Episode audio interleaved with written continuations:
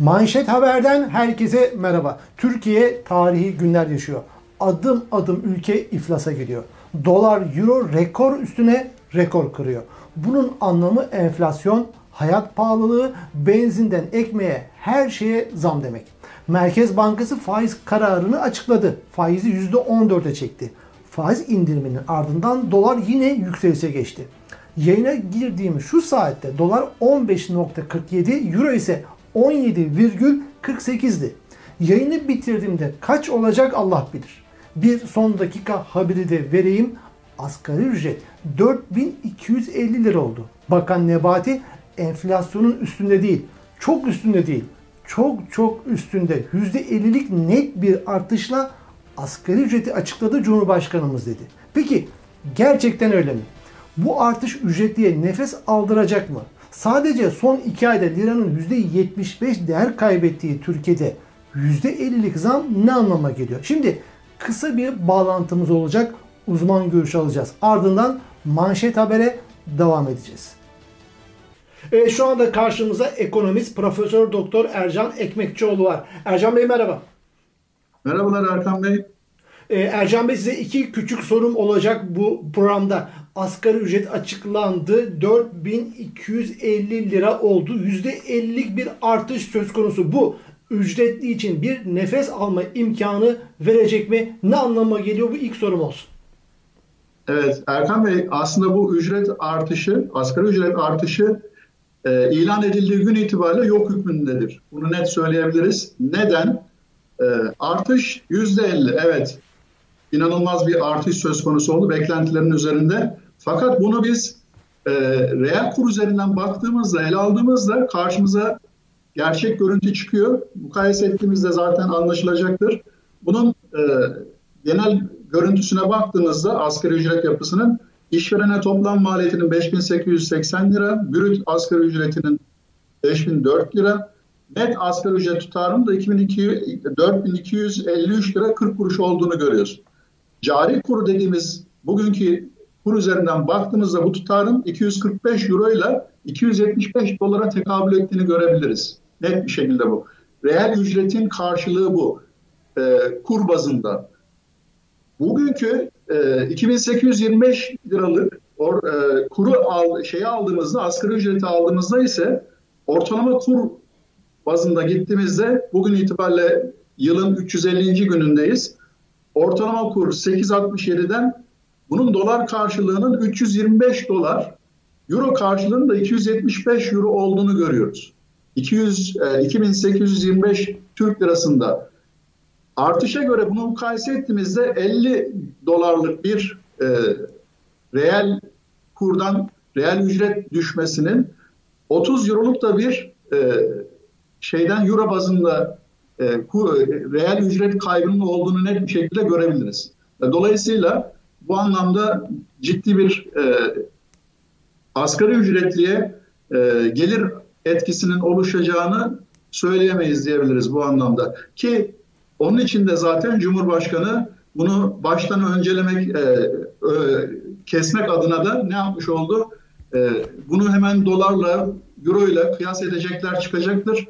Bizim Türk lirasımız, e, Türk liramız var. Türk lirasıyla kazanıyoruz, Türk lirasıyla hesap yaparız söylemiyle bunu karşılamış yani O zaman dolar ve euro bazında e, ücretlerde ücretlerinde gerileme söz konusu, ilerleme aynen, söz konusu aynen. değil. Peki e, aynen. kadar işi var. E, şunu, şunu da göz ardı etmemek lazım. Eğer ki her çeyrekte bir bunu ele alacağız, tekrar revize edeceğiz denseydi bu o yok hükmünde dediğimiz noktadan uzaklaşabilirdi. Ama böyle bir şey yok. Koskoca bir yıl boyunca söz konusu olacak ücret bu. 200 dolarların ve 200 euroların altına düşecek bir asgari ücretten bahsedebiliriz gelecekte. Peki Yakın Sayın gelecek. Ekmekçioğlu bir küçük sorum daha. Peki dolar euro aldı gidiyor. Rekor üzerine rekor oluyor. Bu işin sonu nereye varacak böyle? Evet. Neler oluyor Türkiye ekonomisinde kimse öngöremiyor. Kimse bilmiyor bunu. Ee, Avrupa'da yakın çevremde baktığımda konuşulan şey şu. Anlaşılmaz, e, ne olduğu belirsiz bir Türk merkantilizmi dediğimiz bir e, durum söz konusu diyorlar. Öyle ki Türk lirasının inanılmaz derecede değer düşmesi ki bu bir ayın içerisinde ne oldu? 150 lira yakın bir düşüşten bahsediyoruz. Değer kaybından bahsediyoruz. E, nedir bu peki? İnsanlar şuna bakıyorlar, menkul kıymetler borsasına bakıyorlar. Borsa İstanbul'a oradaki yükselmeyi ekonomik bir gelişme olarak değerlendiriyorlar. Alakası yok. Türk lirasının değer kaybı ister istemez Türk şirketlerinin varlıklarını inanılmaz ucuzlatıyor. Bakın Boehringer Ingelheim Alman ilaç firmalarından bir tanesi 17 milyar, milyon dolarlık bir 17 e, milyon avroluk bir yatırım düşünüyorken bu kur değişmesinden dolayı şu an aynı yatırımını 9 milyon dolar euroya yapabiliyor noktaya geldi.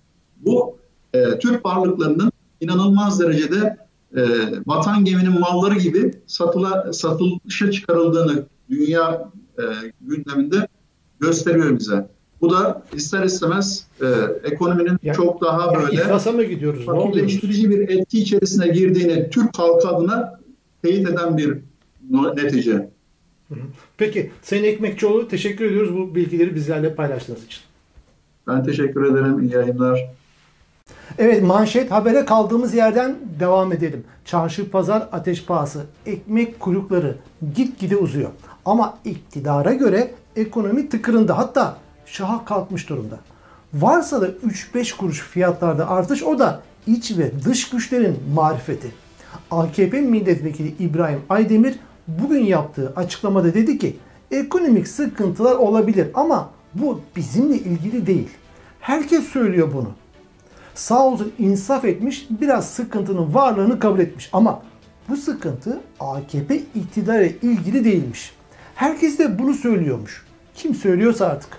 AKP Konya Milletvekili Gülay Samancı da bütçe görüşmelerinde bakın ne dedi.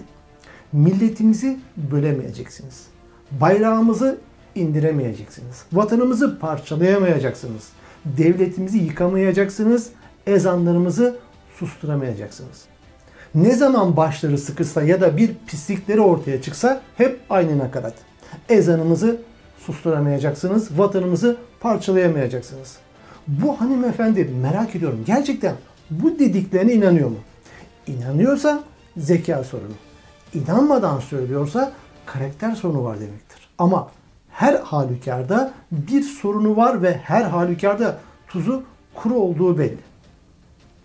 Ekonomiyle ilgili iktidar ortalığı Bahçeli'den de bugün bir açıklama geldi. Türkiye ekonomisinde olağanüstü hiçbir şey yoktur dedi. Ekonomi gayet normalmiş.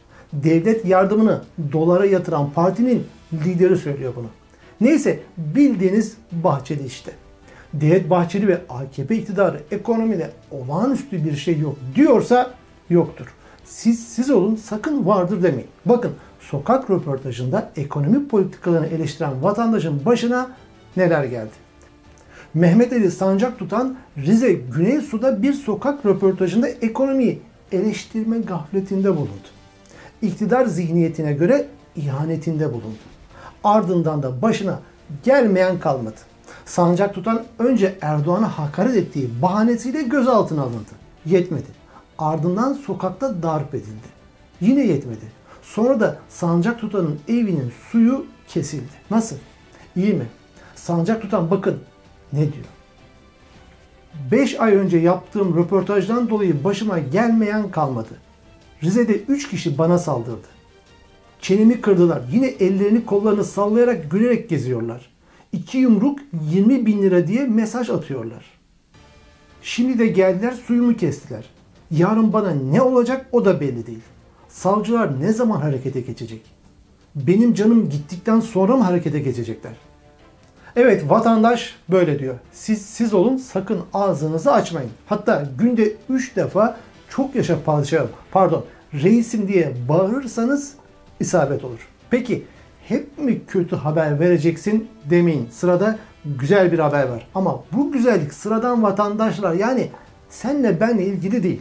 17-25'in 4 bakanından biriyle ilgili. Yani dönemin ekonomi bakanı Zafer Çağlayan'la ilgili. Biliyorsunuz bu arada antır parantez 17-25 hırsızlık ve rüşvet haftası başlıyor. Evet dövizdeki artış en çok Zafer Çağlayan'a yaradı. Hayırsever iş adamı Zarar eski ekonomi bakanı Zafer Çağlayan'a 45-50 milyon euro, 7 milyon dolar ve yaklaşık 2,5 milyon lira rüşvet verdim demişti. İtiraf etmişti. Polis de belgeleriyle rüşveti ortaya koymuştu. Peki bugün itibariyle bu para kaç liraya denk geliyor? Rüşveti aldığı tarih itibariyle yani 2012'de Euro 2,32 liraydı. Dolar ise 1,84 lira.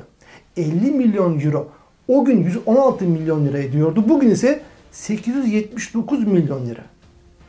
7 milyon dolar o gün 12 milyon 880 bin lira ediyordu. Bugün ise 108 milyon lira.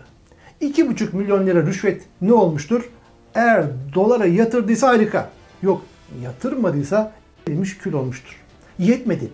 Reza Zarrab Bakan Çağlayan'a rüşvet olarak dünya ünlü Patek Philippe marka saat da hediye etmişti.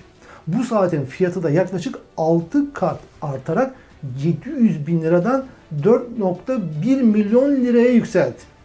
Diğer 3 bakanı ve o bakanların bağlı olduğu zaten kasalarından çıkan paraları başka bir yayında hesaplarız artık.